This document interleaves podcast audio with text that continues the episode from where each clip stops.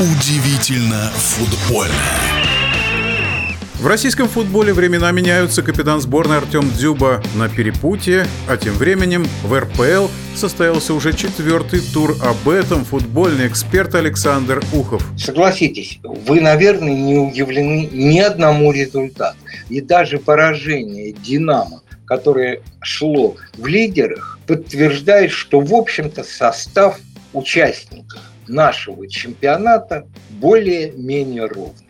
Разве что «Зенит», как всегда, в фаворе. Поэтому вот с матча «Зенит-Лока» и начнем, правильнее сказать, с матча «Лока-Зенит» все-таки матч проходил в Москве. И тут не столько сама игра, я думаю, важна, а важен тот факт, кто судил этот матч. Матч судил Карасев на вот данный момент лучший российский судья, который судил и чемпионат Европы, и который провел матч за европейский суперкубок между Челси и Вилья Реалом. И там, и там он проявил себя на очень высоком уровне, что было и отмечено не только российской, но и международной прессой. А вот матч Лок и Зенит по каким параметрам он не удался Карасеву, сказать трудно. Но столько неуверенности в его действиях и ошибки, которые, э, наверное, станут предметом разбирательства в РФС, им были совершены. И не одна ошибка.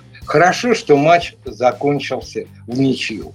Думаю, обе команды удовлетворены. Но если бы одна из команд победила бы, скандал бы длился ну, вплоть до следующего тура. И несколько слов о Дзюбе, потому что Дзюба вышел на игру с Лока только лишь на замену.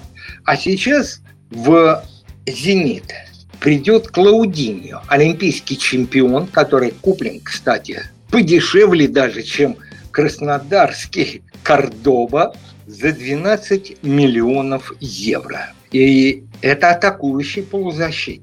Еще отказался от перехода в «Зенит» Матиас Кунья, молодой бразилец, ему 22 года, который фиерит в Герте, в Берлинской. В общем, у Зюбы сейчас очень тяжелая будет ситуация, а ведь ему надо доказывать своей игрой, что он капитан сборной, сидит в запасе, а должен играть в основе и только на хорошей своей игре подвигнуть Карпина, вызвать его в сборную.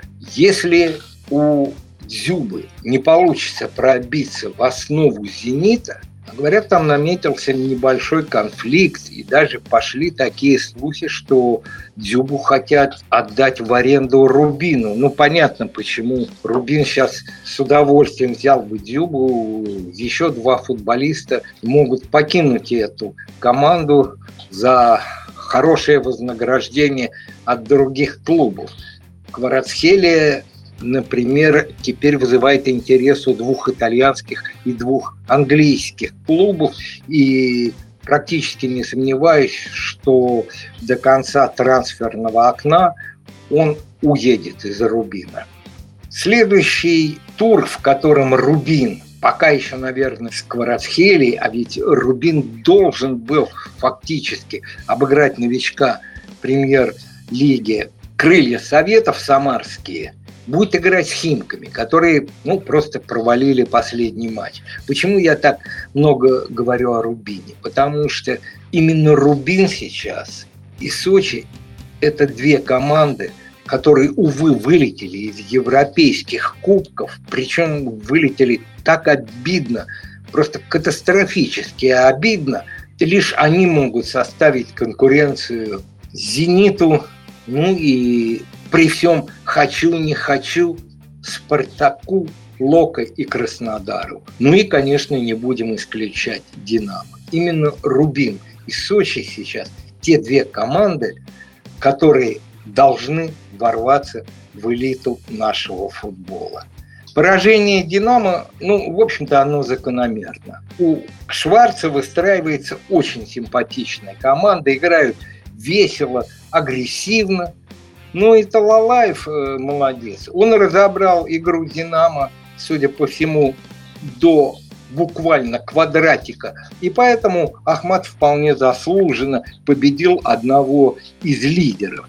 И, наконец, нельзя не сказать о первой отставке, которая уже состоялась. Урал выводил на матч со «Спартаком» Шалимов, который сменил Матвеева. Урал ничего особенного не показал под руководством Шалимова. Ну и «Спартак» тоже ничего особенного, такого, чтобы понравилось зрителям, которые пришли с такими баннерами, мягко говоря, осуждающими футболистов «Спартака» персонально и всю команду в целом, «Спартак» победил. Был ли «Спартак» намного сильнее? Смотри на табло 1-0 в пользу «Спартака». Ну и совсем уж неудачен дебют. Хотя какой дебют? И тем не менее дебют Палыча в Ростове.